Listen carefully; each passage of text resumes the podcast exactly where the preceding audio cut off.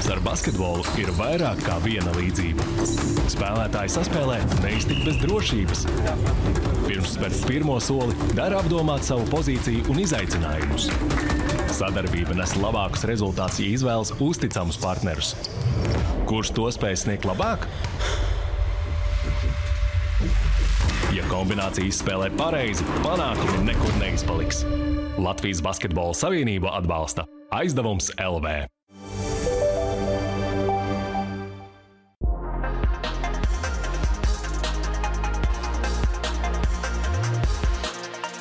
Ārpus kadra. Raidījumu atbalsta aizdevums LV. Podkāsts ārpus kadra.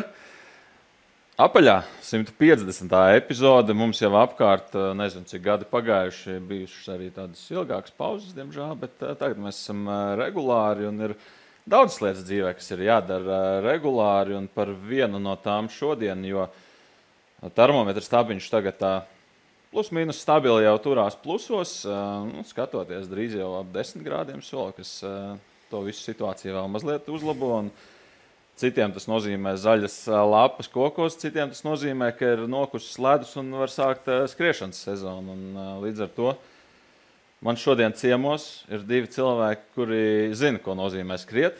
Mans kolēģis Agris Suvejs, futbola eksperts, kurš pastāstīs, kāpēc viņš šodien atrodas. Un Ilona Marhela, viena no Latvijas eh, labākajām garo gabalu skrējējām, nu, viņai gan laikam nebūs jāstāsta pašai, kāpēc viņa atrodas šeit, jo to var izdarīt arī es, paskatoties rezultātu tabulās. Eh, Olimpiskajās spēlēs noskrējusi maratonu. Eh, personīgais rekords, tūdaļ pateikšu precīzi, 2 stundas, 37 minūtes un 29 sekundes. Tas ir uzstādīts Prāgā, tas ir sieviešu vidū Latvijā viens no labākajiem rezultātiem.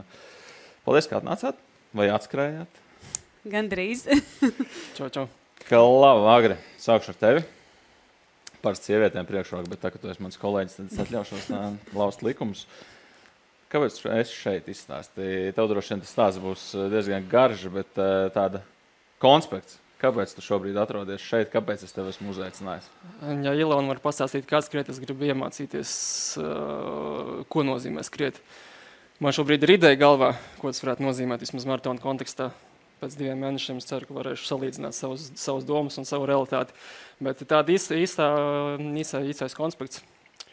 Uh, Lūdzu, droši vien atcerās, kāds izstījās pirms pieciem gadiem. Ar, šobrīd laikam jau parēķina 25 kg plusā. Uh, pamazām uh, sāku saprast, ka ir kaut kas jādara dzīvē. Veids bija, kā to mainīt. Viens no veidiem bija skriešana, tā nebija tikai veselības ziņā. Es daudz ko mainīju, kad sāk, sākās Covid. Tas bija tieši ļoti labs brīdis, lai pārmainītu eh, savus ieradumus. Ja daudziem bija tieši pretēji, ka viņiem tā sportiskā ikdiena beidzās, man tieši viņa sākās. Man sākās gan eh, pats sākus ar daudz ko citu sākumā. Es reiz tur nogriezu Netflix nost, un principā nu, ļoti izmainīju savu ikdienu. Ehm, stundas eh, mēģināju tā, samanģēt, lai būtu pēc iespējas kvalitīvāka laika pavadīšana. Covid sākās marta vidū, nu, Latvijā vismaz.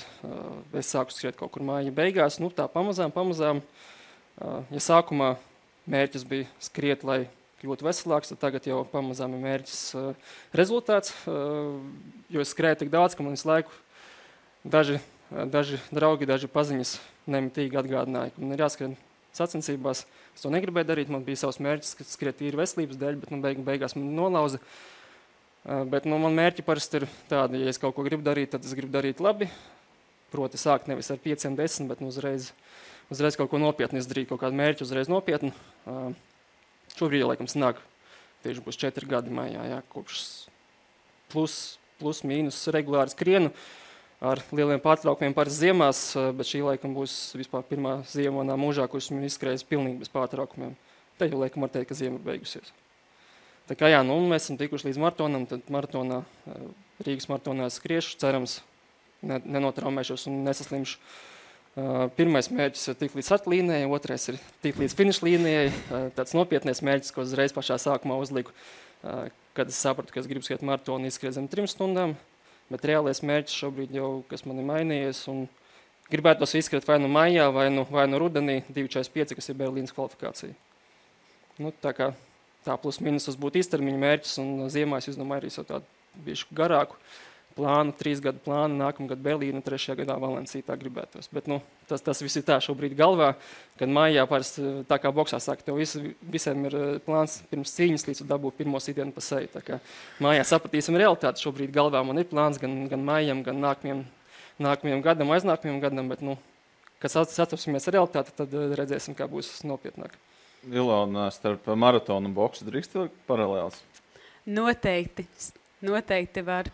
Jo pārsvarā jau jebkuram tādam um, sporta veidam, arī boxam, ir tā, tas, ko tu vizualizē, ko tu iztēlojies, un tas, kā tas ir realitātē. Varbūt tur ir nianses, jā, ka boks ir boks un maratons ir maratons, bet uh, mēs jau nu, vienmēr kaut ko gaidām. Cerams, ka pretinieki nesatīs. Jā, tas, jā. tas vienīgais pluss, laikam. Jā, bet, kā saka, bieži jābūt gatavam, ka realitāte atšķirsies no tās iztēlotās vīzijas, ka tā var būt. Kā, bet es uh, palasīju šodien, uh, pirms nākot šeit. Tev pirmais maratons bija 25 gadu vecumā, un tā pirmā pieredze arī, cik es uh, izlasīju, arī nebija tā, nu, ka izgāja, noskrēja, viss bija ideāli, bija laikam tā kā pilnīgi pretēji viss. Jā, bet uh, tas vairāk pieredze un piedzīvojums bija tik līdz tam maratonam, jā, ja iespējams arī bija stāstīts, kā es tur braucu ar nakts autobusiem un vilcieniem un, un, un, lai nokļūtu līdz maratonam. Un arī tas, ka es nezināju, ko no sevis gaidīt, nosacīti tas bija vienkāršāk, jo nebija tāda līdz galam spiediena, kam īsti ir jābūt. Ka es to uztvēru pietiekami brīvi, ka pirmais maratons, pirmais maratons, tikšu līdz finišam būs riktīgi forši. Bet, protams, pašas distances laikā tās domas bija apmēram 250, visu, kas notiek, kas var notikt, un cik sākumā bija eiforiski forši, un cik beigās bija tāda izdzīvošana līdz finišam, un kur tas finišs ir, un kāpēc viņa vēl nav. Kā, kādas ir tās, ko cilvēks iemācās pirmā maratona laikā, kas ir tie Agris vēl nav finišējis. Ko viņš iemācīsies tad, kad viņš pārskries pāri finiša līnijai? Ko cilvēks jau uzzina? Jo tā tomēr ir, nu, tās ir Kā nu kuram no apmēram trīs stundas, kādam pat vairāk, kādam varbūt mazāk, bet tas ir tādas trīs stundas ar sevi tikai. Mm -hmm. Kaut apkārt ir daudz cilvēku. Jau nu, tagad ar tādu gudro pieredzi var teikt, jau izējot uz starta līnijas, jāsaprot, ka maratons ir maratons, un par to arī attiekties tā, ka, ja tu neesi gatavojies, tad var notikt jebkas, un finišs var nebūt, vai būt tāds, ka tu ierāpo finišā un nekad vairs, un tik tiešām nekad vairs, un labākajā gadījumā tas vienkārši ir emocionālais stāvoklis, cik bija smagi, sliktākajā tu esi atraumējies tā, ka vienkārši ir jāatgūst tas pusgads vai ilgāk pēc tā visa.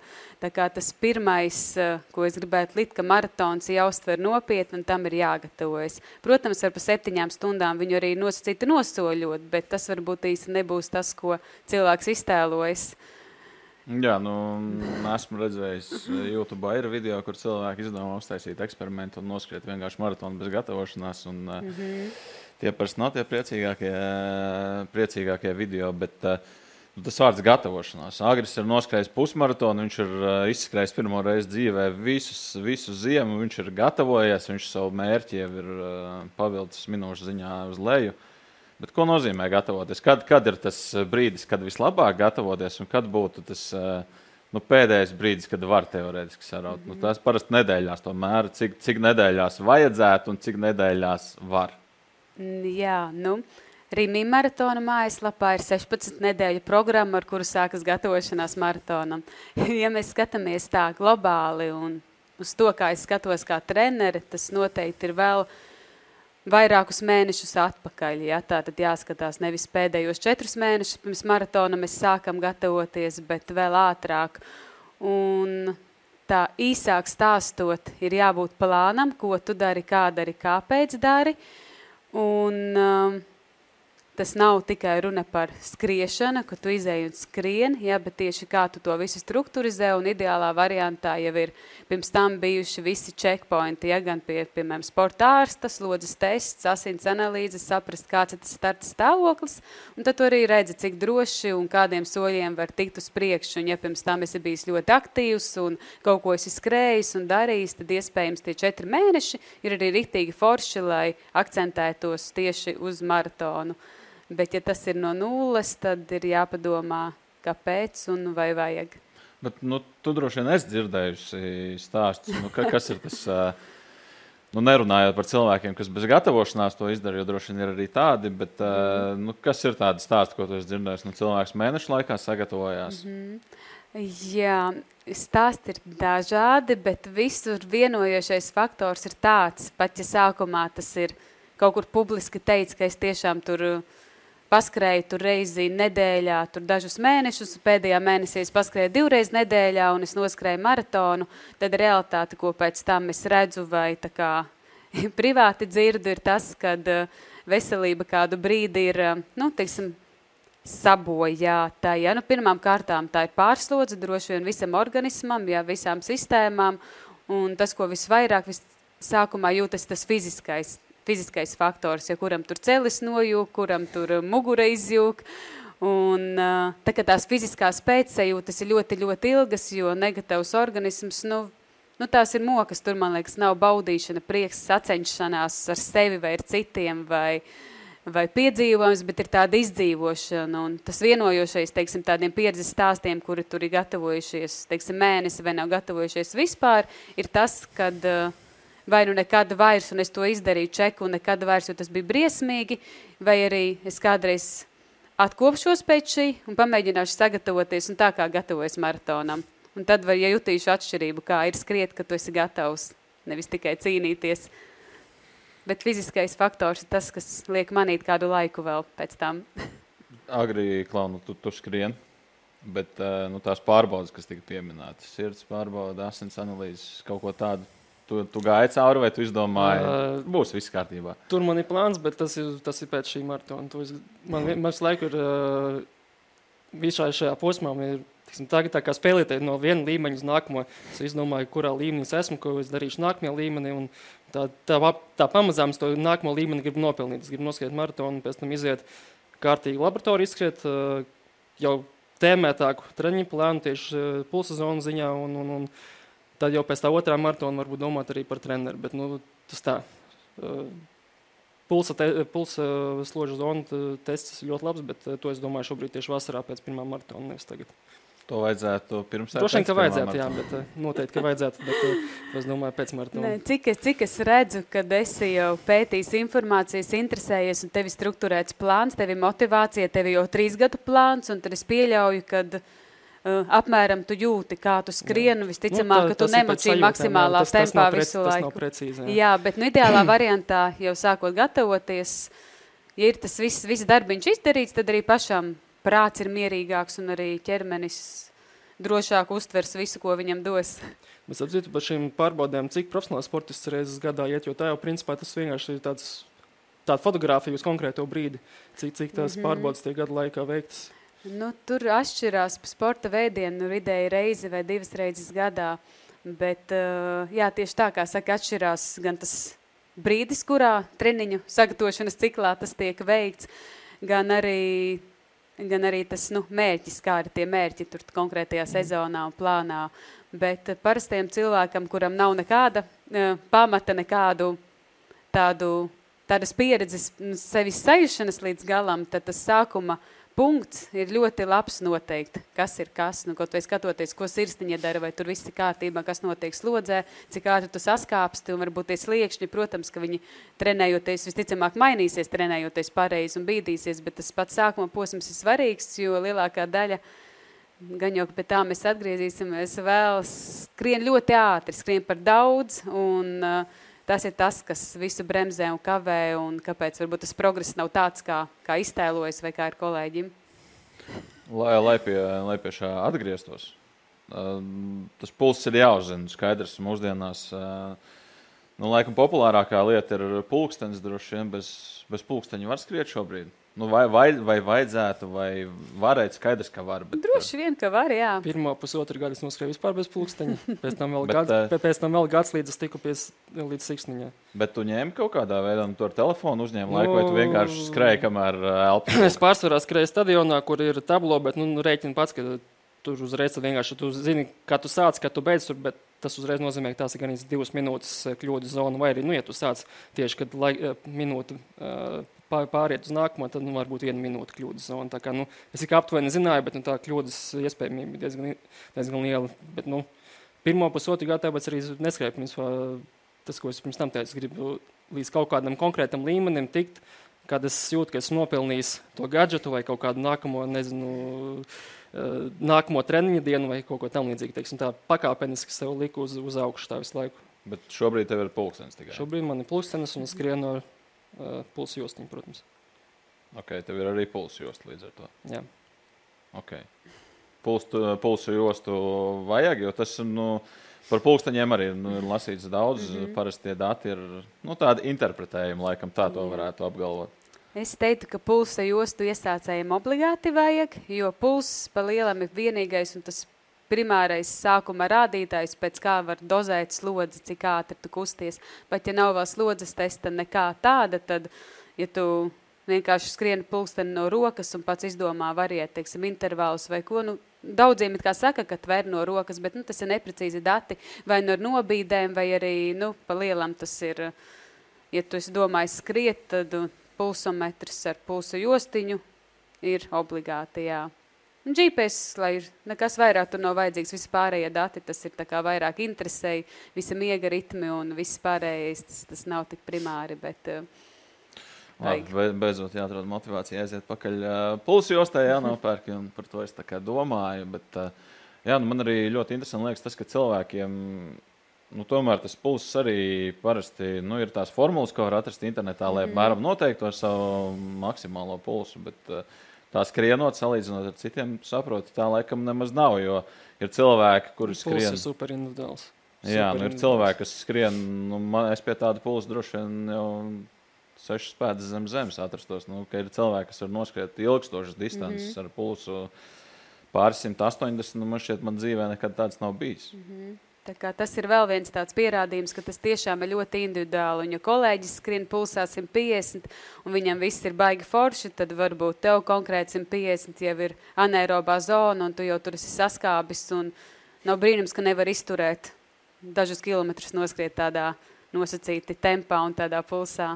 Tā kā, jā. Vienkārši salīdzinām, es diezgan daudz uh, skatos uh, kanādiešu triatlonistu Sanders uh, video. Viņam intervāla laikā pulss kaut kāds 135, 138.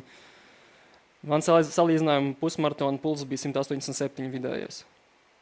Man augstākais, ko esmu fiksējis, ir vasarā intervāla laikā bija 202.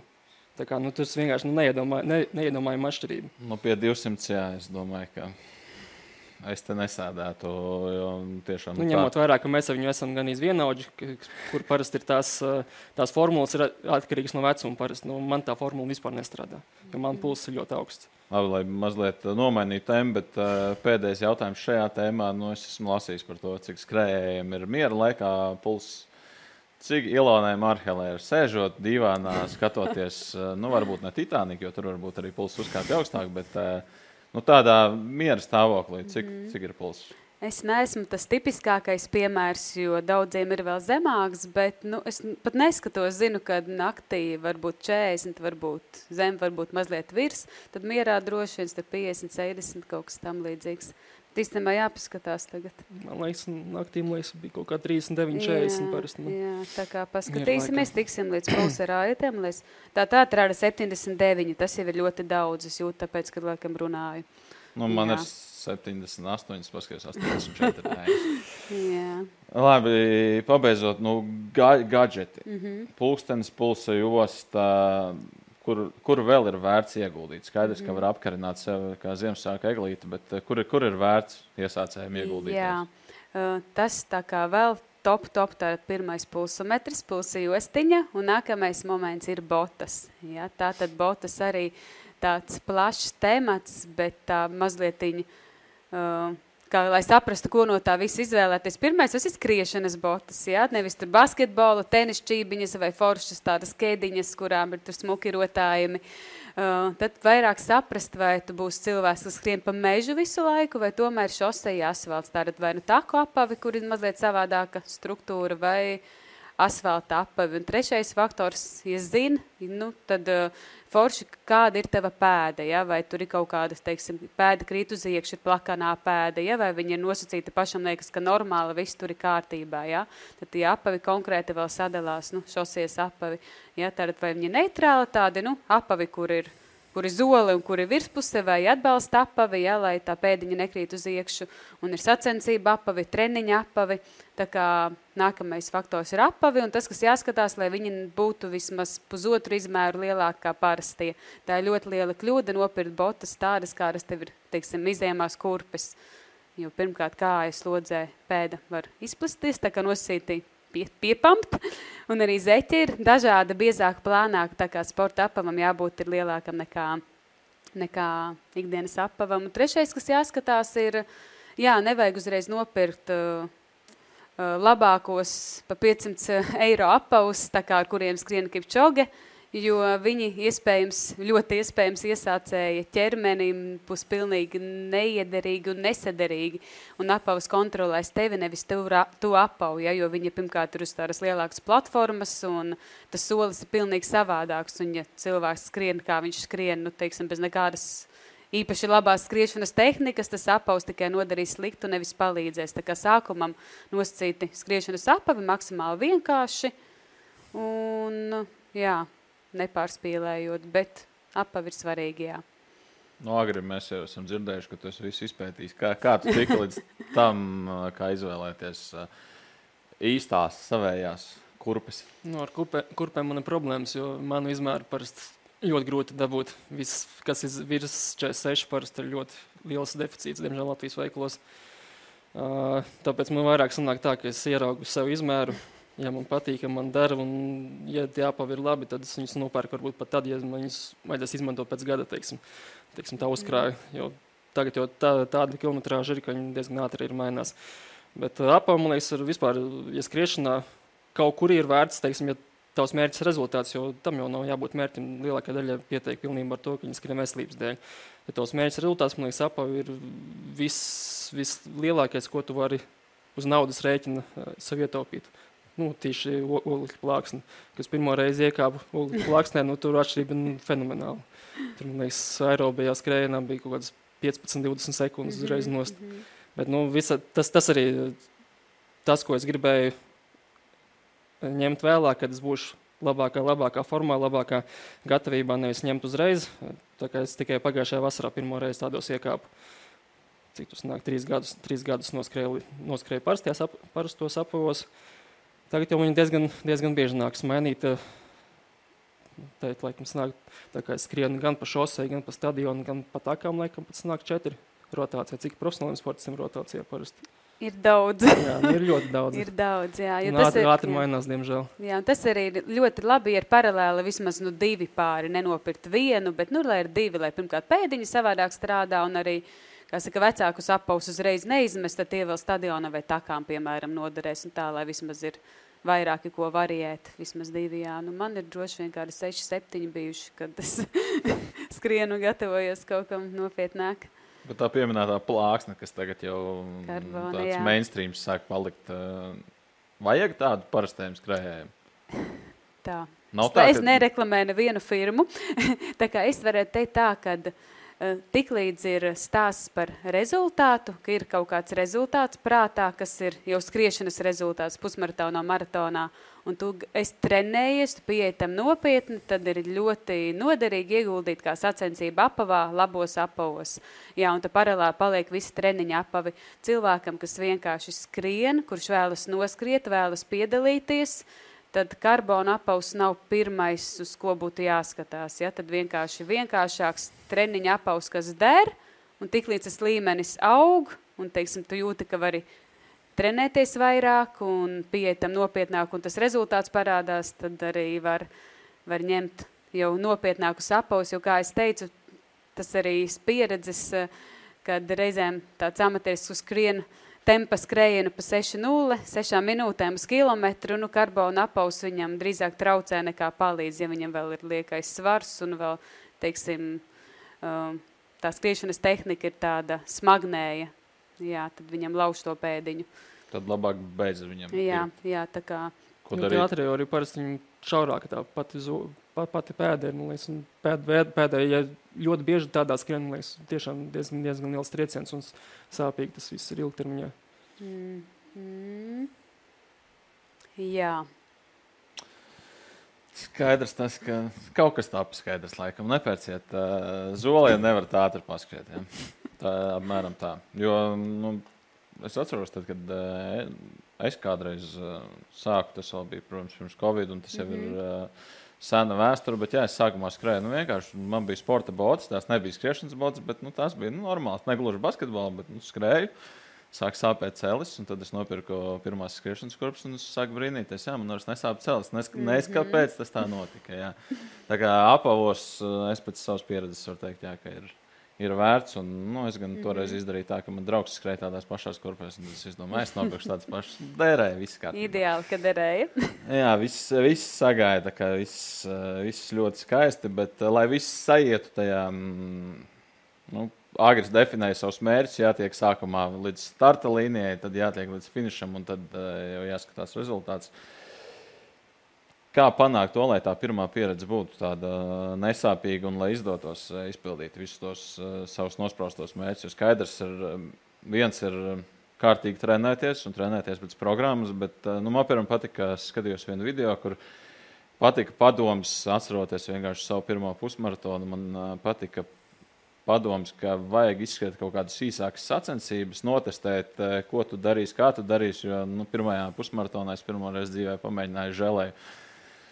Atplēst man īsti nesanāca, visas rokas bija lipīgas, eh, žēlēja man ne īpaši garšoja. Un, nu, mm. Lielāku postu, es domāju, viņi man nodarīja nekā kaut kādu palīdzību vai jēgu deva. Nu, kā, kādas solīšas ieteikt, ko vajadzētu iztestēt, eh, pamēģināt, lai nu, lai tā diena būtu tiešām tāda atmiņā paliekoša labā ziņā, nevis uh, nekad vairs. Jā. Tā tad runājot par maratonu, jā, pirmais, protams, gatavoties, jā, lai ir sistēma, ko kad kā dara, un lai ir tā motivācija, kāpēc to dara, lai nav tādi lielie pārtraukumi, pēc kuriem ir atstāt grūtāk un bieži vien ir tāds atpakaļ leciens un arī nemēģināt turpināt no tās vietas, kur tu esi pārtraucis.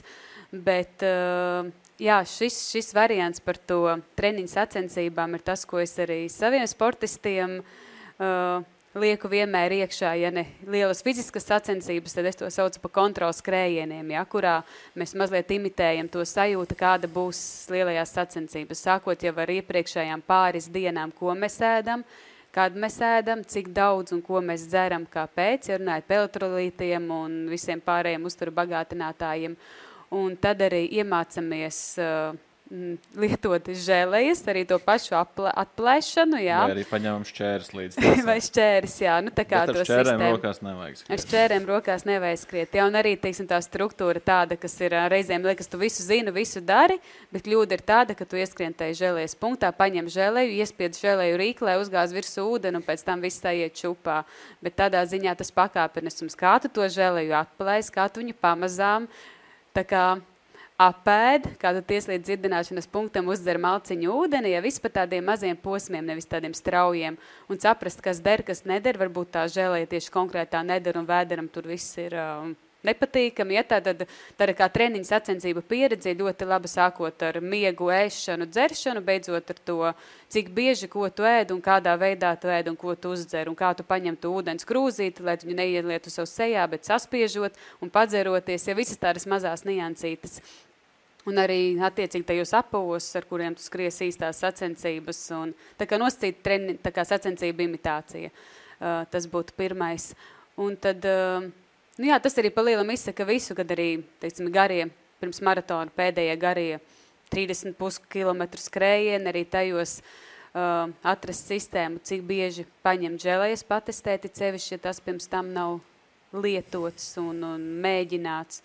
Un, uh, ja tas galīgi neder saprast, ko dzert, kādā formātā, iespējams kaut ko šķidrā veidā uzņemt vairāk.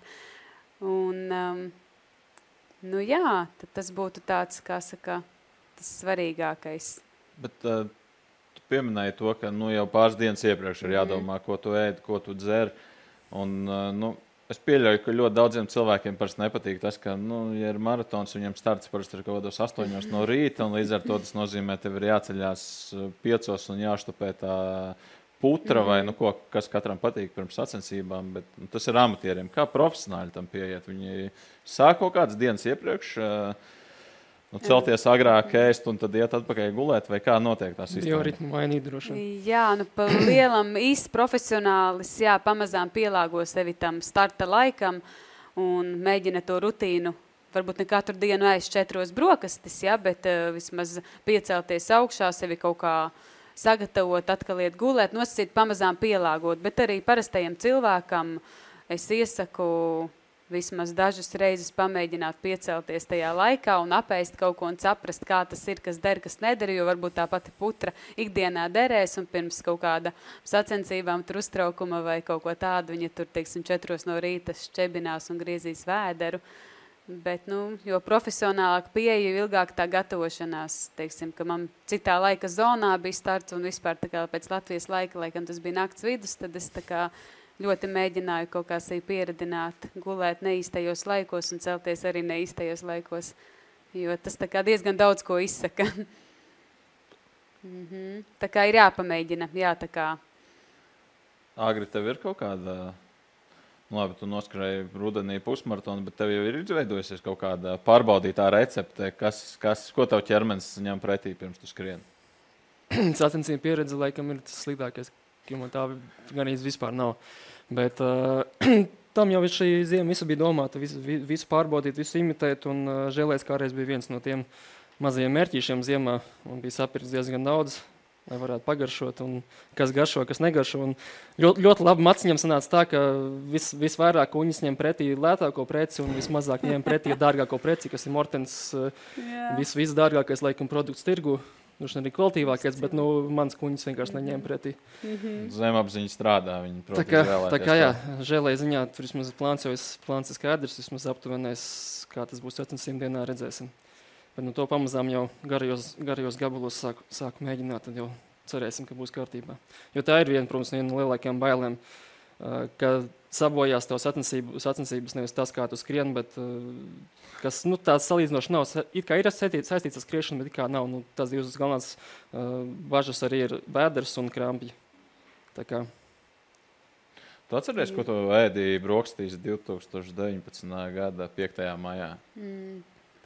Man liekas, kaut ko no viesnīcas brokastīm, jo tā kā es biju viesnīcā, visticamāk tas bija krosāns, jo, ja ir krosāni, jūs ēdu vienmēr, man garšo, putras es nēdu, tad krosāns, iespējams, tā bija svaigas piesta apelsīnu sula. Arī visiem neieteiktu, dažiem tas neder, man tas der, ja tā ir tāds cukuriņš uh, salikts.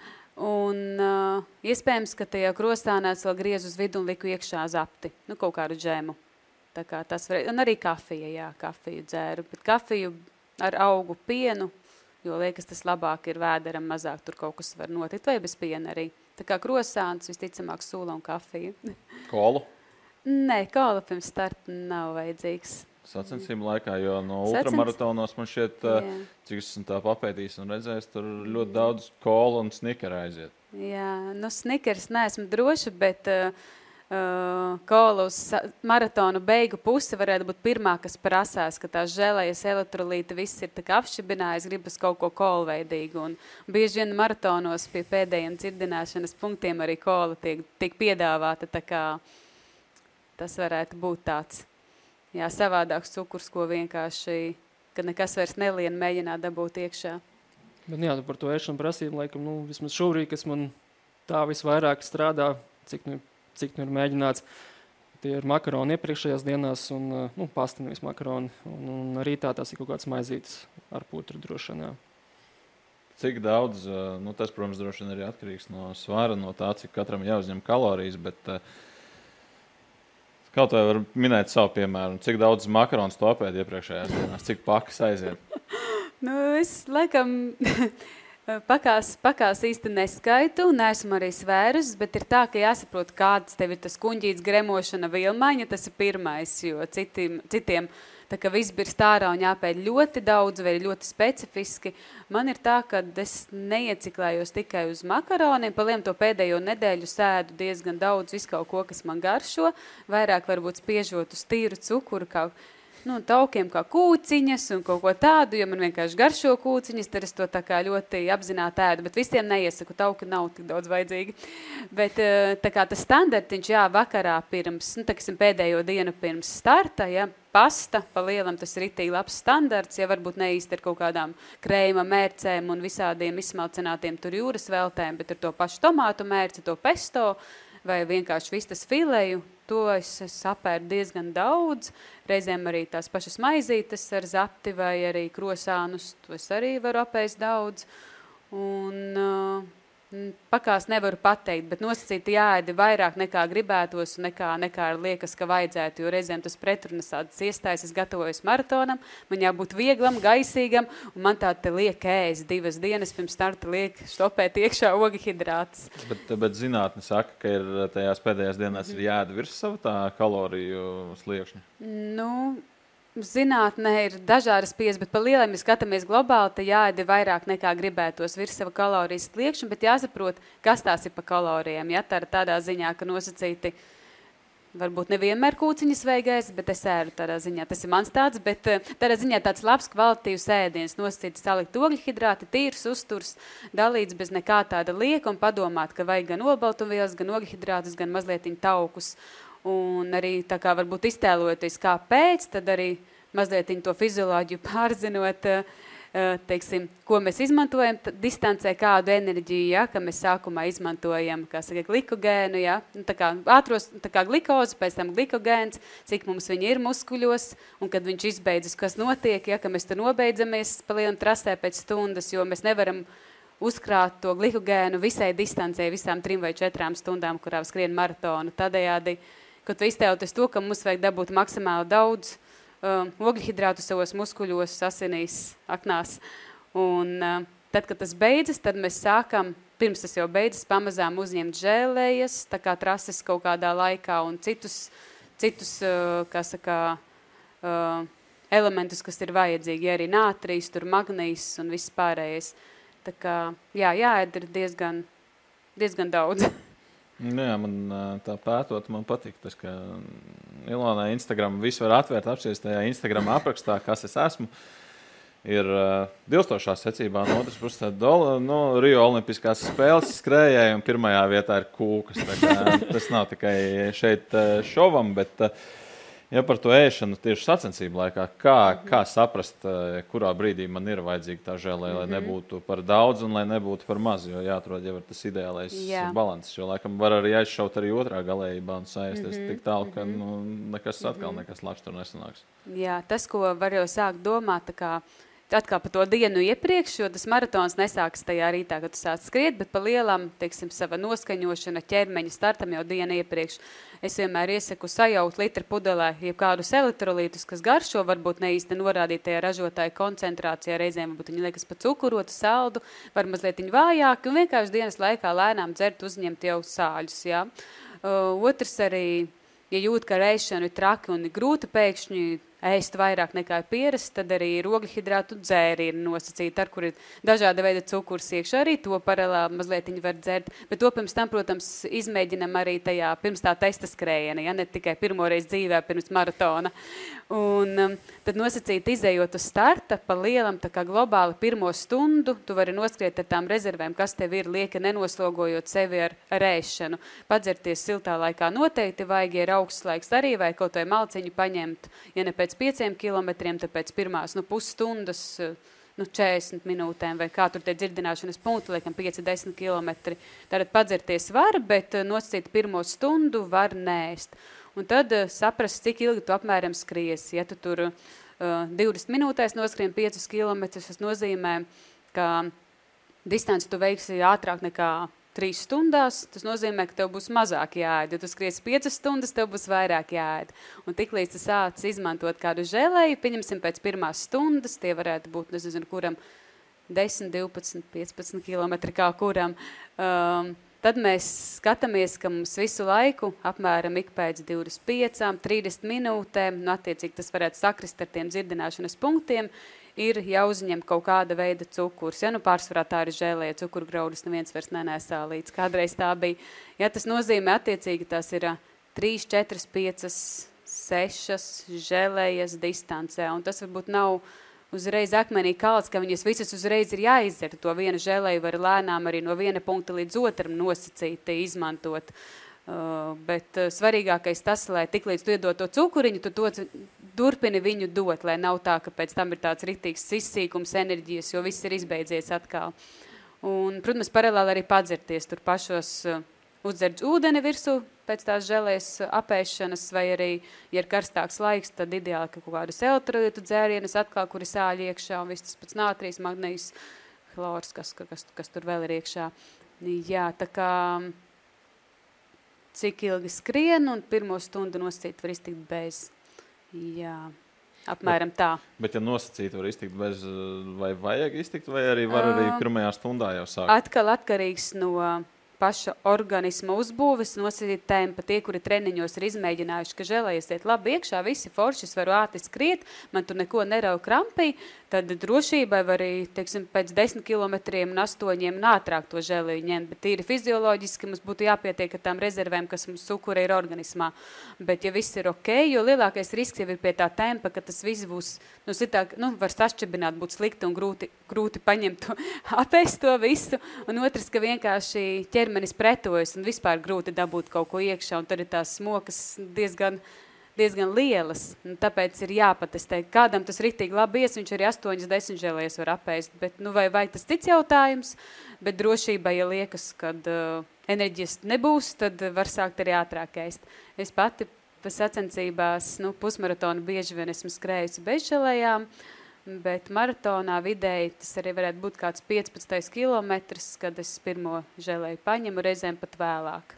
Mm. Tā tāds, tāds globālais lielais jautājums, ko droši vien var saskaldīt sīkāk, bet tas lielais jautājums ir, kā saprast, ka tu esi gatavs jau noskriet maratonu līdz galam. Bet, Agri, nu, tu, tu stāstīji par to, ka tev bija mērķis, un tagad tas mērķis ir tapis minūšu ziņā mazāks, tavā galvā viņš ir tapis lielāks. Nu, kā, kā tu saprati to, ka nu, tev ir pa spēkam jau noskriet krietni ātrāk nekā tu sākotnēji biji nolicis? Nu, laikam, pusmaratons arī bija tā pirmā laikam, reize, kad es sapratu, ka es varu to tempu noturēt salīdzinoši. Salīdzinoši ilgāk nekā es biju iedomājies. Pirms tam jau es izgāju uz startu ar tādu domu. Nu, es vispār nebiju. Pusmaratons bija, teiksim, tā, bija tāds vairāk tāds kontrols punkts lielākā gatavošanās plānā. Es nebiju, nebiju gatavojies tieši konkrētam pusmaratonam, man nebija arī tur mērķa. Galvenais bija noskriet tā, kā es to brīdi varu noskriet. Jūs arī, uh, kā latviski būtu teiper, es pat nezinu. Nu kilometru, kilometrāžu intensitātes samazināšana, dažna kaut kā tā. Uh, es īsti pat uh, nebiju arī intensitāti metis nostīri salīdzinājumu. Es noskrēju pirms tā pusmaratona saulē, to brīdi laikam ir kaut 25 grādus, noskrēju 20 km, ko pirms sacensībām nu galīgi nevajag darīt. Tāpēc nu, tas ir piemērs tam, lai saprastu, ka man nebija rezultāta mērķa. Tajā reizē tas man nebija tik ļoti svarīgi. Es izgāju startu ar domu, ka es varētu tēmēt uz pusotru stundu, sanāca beigās, ka es finišā biju neatmierināts ar 1,24. Tā kā, tā kā tas visu laiku tieši tajā distancē arī mainījās, bet nu, to jau vienkārši to arī analizējot savu, savus laikus, kas, man liekas, arī ļoti svarīgi cilvēkam, kurš tikko sāk, arī sportot, skriet, nu, jeb, jebkuru sportu, kur nodarbojies, ir savs žurnāls, savu uzskatu, lai tu redzi savu progresu kad tu redzi savu, savu progresu, ka tu skrien ātrāk nekā pirms diviem, nekā pirms četriem mēnešiem, tad jau tev arī tie mērķi attiecīgi arī mainās. Paldies aplikācijām, kas to visu izdara manā vietā. Bet eh, nu, ir kaut kāds skaidrs, teiksim, nu, ja cilvēks komfortabli var noskriet. Eh, pieņemsim 30 km. Nu, ja viņš var noskriet komfortabli, bez aizķeršanās, tad viņš ir gatavs maratonam. Ir kaut kāda tāda latiņa, pie kuras var pateikt, ka nu, Nu, ja tiešām nenotiks nekāds force mažors un nebūs pēkšņi 33 grādi, tad viss būs kārtībā. Citu manam novadniekam, Renāram Rozam, bija tā teorija, ka jānoskrien 1000 km pirms maratona, lai, lai, būtu, lai būtu gatavs skriet bez mocībām. Nu, zini, kā ir. Uh, nekad nav garantēts finišs, nekad nav garantēta noskriešana, pat ja treniņā tu noskries 38 km. Nu, tā, ja tā kā maratons, maratons. Bet psiholoģiski, ko es arī tā kā ieteikt un pati redzu, ka jānoskrien vismaz 30 km treniņā, ka jāpārkāp tam trīs ar kaut ko, lai būtu tā sajūta, ka vēl jau tur 10, 12, protams, lai kāda viņa būtu, kad, kad var noskriet, bet tikpat labi ir bijis tā, ka dažādu iemeslu dēļ, kad ir apjoms, ir kilometrāža, bet uh, kaut kādu iemeslu dēļ, teiksim, nesanāk sasniegt vienā treniņā, piemēram, tos 32 km, 34 vai tos pašus 30, un ir bijis kaut kāds dalītais plāns, kur, piemēram, no rīta ir noskrieti 16 km, vakarā 16 vai 18, un kopā sanāk jau atkal 32, 34, un bez neviena tāda nocīta garā skrējiena ir bijis uh, labs pirmais maratons. Tā kā es gribētu teikt, ka nav tāda mistiskā cipara, kas ir, kas ir jānoskrien. Jā, tam jābūt apjomam, noteikti ir jābūt konkrētai kilometrāžai. Nu, savādāk, nu, tad nav jēga tas, tas maratons. Nu, kā es teicu, tas varbūt mocīšanās labākajā gadījumā nosacīti, bet citākajā vēl kaut kas sliktāks. Bet, uh, jā, es teiktu, teiktu, ka nav tāda cipara. Bet nu, piekritīs, ka ir 1000 km vai tu kaut kur citur liktu to savu. Nu, Galu galā tev tagad arī ir septiņi mācekļi, varbūt arī mocekļi kādā brīdī. Bet, nu, nu, tu uz viņiem droši vien arī jau mhm. esi pirmos secinājumus izdarījis, bet nu, ir kaut kāds nu, tas aptuvenais kilometru apjoms, ko tu viņiem gribi likt katram noskrien. Jā. Katram tas noteikti atšķirās, un ideālā variantā, ka tas apjoms ir augošs mēneša ietveros. Uh, tūkstots kilometri tādā kaut kādā posmā izklausās labi, bet cik lielā posmā, jā, nu gada laikā tas varbūt neizskatās tik smuki kā, kā dažu mēnešu laikā, bet uh, tas, ko es skatos, lai ir tā uh, pakāpeniskums, jo daži no sportistiem nākotnes nav vēl tik gatavi, un tāpēc arī nav iespēja kā iedalīt, ka man ir tāda vīzija, kuras viņam uzlieku iekšā, ja viņi nav spējīgi to vīziju īstenot tādējādi. Uh, Tas ir pakāpeniskums, un ja, piemēram, sanāk kaut kādi 300 km pēdējo mēnesi, tas jau ir tīri ok, lai kaut ko varētu darīt. Jā, nu tā, tas nav daudz, tas īstenībā, ja skatās globāli ļoti maz, bet, ja mēs skatāmies tiem, kas sāk praktiski no nekā, tad... Uh, jā, 400 km izskatās skaisti, tie ir 100 km nedēļā. Jā, tas, ir, tas jau ir ok, bet nu, skatoties tā, teiksim, Ja atkal no tā pakāta meniskuma, piemēram, 300 km, tad pirmajā nedēļā arī 40, otrajā drusciņi vairāk, trešajā vēl vairāk, ceturtajā vēl vairāk. Bet uh, par tiem uh, mācekļiem, un tas ir uh, tuvojās, protams, Rīgā Rīgas maratons, un tad katru gadu ir kaut kāds pulciņš ar uh, sabiedrībā zināmiem cilvēkiem, kas uh, gatavojās tam savai debijai. Un, uh, no manas pirmais maratons tam visam ir nosaukums. Un, nu, droši vien tu jau arī tu ar viņiem komunicē, stādi programmas, sako līdzi, kā viņiem iet. Nu, tur droši vien arī ir kaut kāda, visi atnāk ar lielu apņēmību, un tad paiet pāris nedēļas vai varbūt mēnesis un sastopies ar to realitāti. Jo, uh, no sportistiem, jā, 400 km mēnesī izklausās uh, labi. Tad es sāku domāt, cik, jā, cik tas ir nedēļā. Ja ir 100 nedēļā, tad es sāku rēķināt, cik tas ir dienā. Un skaidrs, ka katru dienu tu neskries un sanāks arī mhm. izlaist kaut kad. Tad uh, sāk jau mazliet tās kājas tādas ļenganākas mhm. palikt. Nu, kāda ir tā sastapšanās ar uh, realitāti šiem cilvēkiem, kuri mēģina izpildīt to varoņu darbu? Runājot konkrēti par, par programmas dalībniekiem, tā tendence ir viena, kad sākuma stāvoklis visiem liekas, kad, kad viņi ir labāki nekā, nekā ir īstenībā. Un tik līdz aiziet pirmie treniņi un arī jau konkrēti pēc slodzes testiem, kur arī tās nu, pulsa zonas nosacīt un tie tempi ir krietni lēnāki nekā ir iztēlojies vai nekā ir darījis tad ir grūti drīzāk pārvarēt to pašu sākumu, kad es neesmu tik labs, kā man likās, ka varbūt esmu.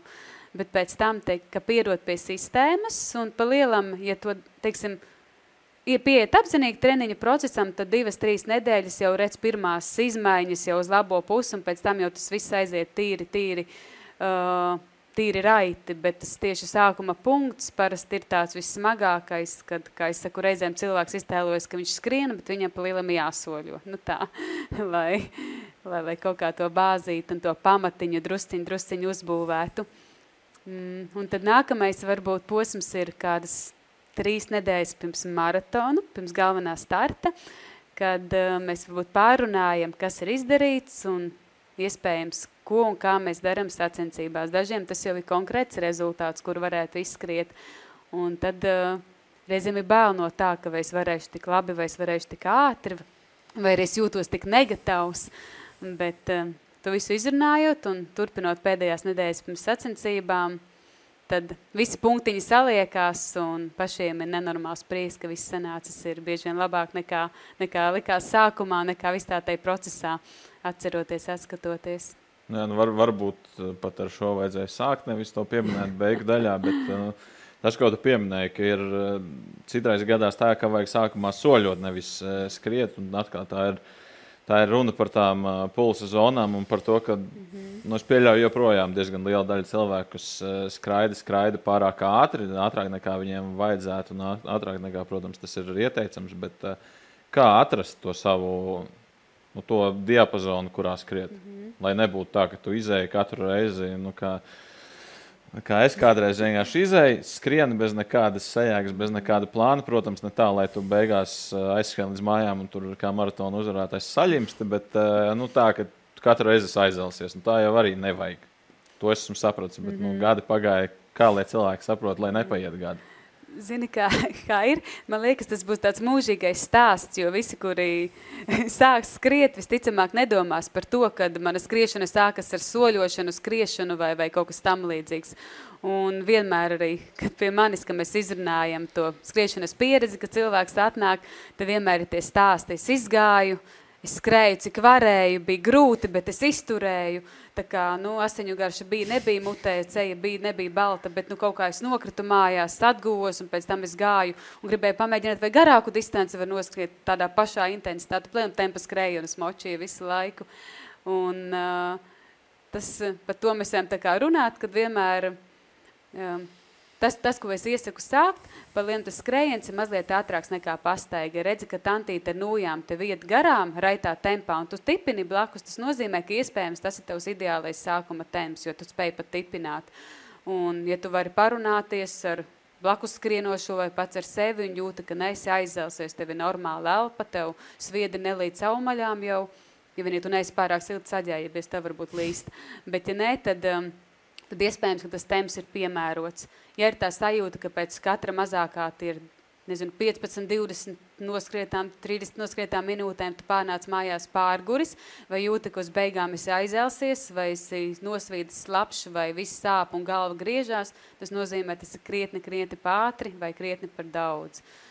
Tā kā tā elpošana ir pirmais rādītājs, otrs, ka tā skriešana bieži vien ir mazliet ātrāka nekā raita pastaiga. Un ja jūti kaut kādā brīdī, tu paskrien divas, trīs minūtes un jūti, kad tomēr nespēja noturēt, teiksim, elpošana pātrinās un, un pēc sajūtām jūti, ka jau sāc nogurst, un tad minūte, divas, trīs pasoļu un atkal paskrien, un tā var izvilkt kaut vai stundu. Un tas būs ļoti labs sākums. Bet, eh, ja man ir pulsa josta, es zinu savu maksimālo pulsu. Es varu -hmm. kaut kādā veidā izrēķināt no to robežu, kurā man vajadzētu rikšot. Nu, pulsa josta pati par sevi negarantē, ka tu zini, kādā zonā jāskrien. Tas nozīmē, ka nu, ir kaut kādi, um, ja, nu, tā filozofējot, ja teiksim, ar pulsa jostiņu tu esi noskrējis ātri kilometru un es redzējis, kāds tavs maksimālais puls, tad noteikti pieņemsim maksimālais 170. Tas nozīmē, ka tā zona, kurā turētu trenēties, ir kaut kādi nu, līdz 135, varbūt līdz 140. Nu, tā, teiksim, ja tas maksimālais pulss ir augstāks, jo tā treniņa zona nosacīta arī var būt augstāka, bet atkal nevienmēr. Tā kā, to īsti no galvas tā nevar zināt, bet nosacīt, jo mazāks pulss skrienot, tad, ja nekādu citu datu nav, tu neko pa sevi nezini, tad, jo tas ir drošāk veselībai un tas labāk arī uh, tā kā treniņu procesam, tu zini, ka tu trenē vairāk to bāzīti, to pamatiņu, nevis kaut ko citu. Un arī, kā saka, sirds asinsvadu sistēma attīstās, tur plaušu tilpums un tauki deg un viss deg zemajā pulsā.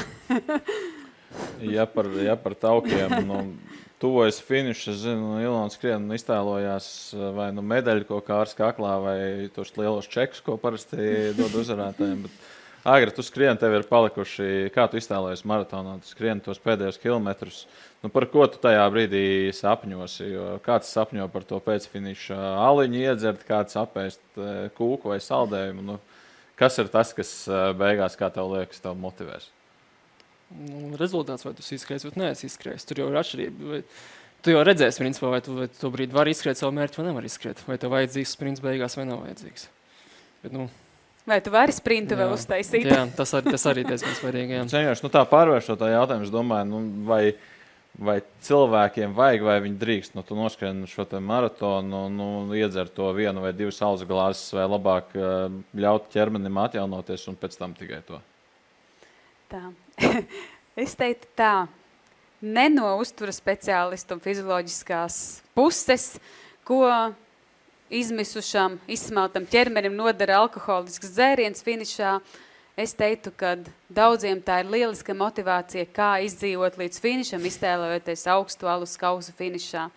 Un, uh, uh, Tā kā es noteikti saku, ka ja tas ir motivators un tas ir tas, kas vēl liek pavilkties tos pēdējos soļus, un tas tas gandarījums un prieks un to visu to, visas emocijas paspiltina par pieveikto distanci, par to, ka tu esi pārvarējis, tevi izdzīvojis un varbūt pat ļoti labi noskrējis, kāpēc ne? Protams, kad eh, var um, pēc tam gaidīt, ka organisma reakcija var būt visāda un iespējams sākumā tomēr to glāzu ūdens mēģināt dabūt iekšā, varbūt kaut ko tādu, bet uh, es neesmu pret alus kausu finišā. ja vien nav augsts mājas. jā, ja negribēsies siltu tēju, jā. nu, man liekas, ka tu esi esi piekusis, tev tāpat gribēsies. Lai cik augsts būtu. Vienkārši mājas ir tāds mēnesis, kur tu var būt gan plus 2 finišā, gan, gan plus 20 pilnīgi mierīgi. Tur tā amplitūda, man liekas, ļoti, ļoti plaša. Taisnība, taisnība. Labi, apaļosimies nost, liksim punktu, gaidīsim, gaidīsim finišu konfeti. Es ceru, ka tie, kas klausījās, uzzināja kaut ko noderīgu, kaut ko jaunu, vai vismaz šis palīdzēja ikdienas skrējienu izturēt, padarīt ciešamāk, varbūt jā, vēl agram veiksme. Paldies. No sākuma veselība, pēc tam veiksme. Nu, veselību, izturību, psiholoģisko saprātu vispārējo, kas maratonā arī parasti nodara. Uh, Ilāna, es gribēju te paprasīt, nu, tev šobrīd ir šie mans pirmais maratons, tā komandiņa, kas tev ir apkārt. Bet, uh, ja parasts cilvēks grib, uh, viņš agresīvi ir izdomājis, kā viņš minēja, ka kaut kad man vajag treneri, ja viņš var tikt uh, trenēties pie tevis, pie šī te lielā droši vien izaicinājuma kaut kādā ziņā. Mhm. Droši var ar mani sazināties, tad jau, tad jau, tad jau redzēsim, jā. Es tā nevaru. Uh, nevaru pateikt, kad uzreiz var tikt, bet uh, iespēja ir agrāk vai vēlāk. Kur rakstīt tajā Instagramā? Kur... Var arī Instagramā, jā. Un, ja grib kūku receptes, kūciņu arī. Ne, arī, jā. Atsūtīs kūciņu, tad būs lielāka iespēja tikt. jā, lūk, iespēja. treneri, kas neliedz uh, izdzert tāliņu, ja gribās apēst kūkus pirms sacensībām, tā kā viss kārtībā. Labi, paldies visiem tiem, kas skatījās, kas klausījās. Paldies jums, ka izglītojāt un dalījāties savā pieredzē un tiekamies jau nākamajā epizodē, kas būs 151. Paldies! Yeah.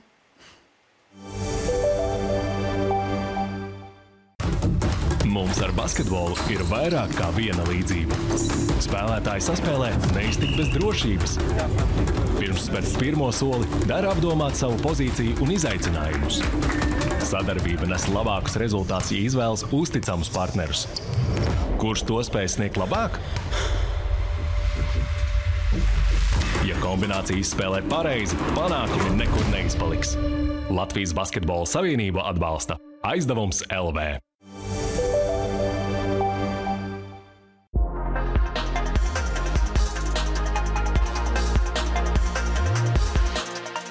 ārpus kadra.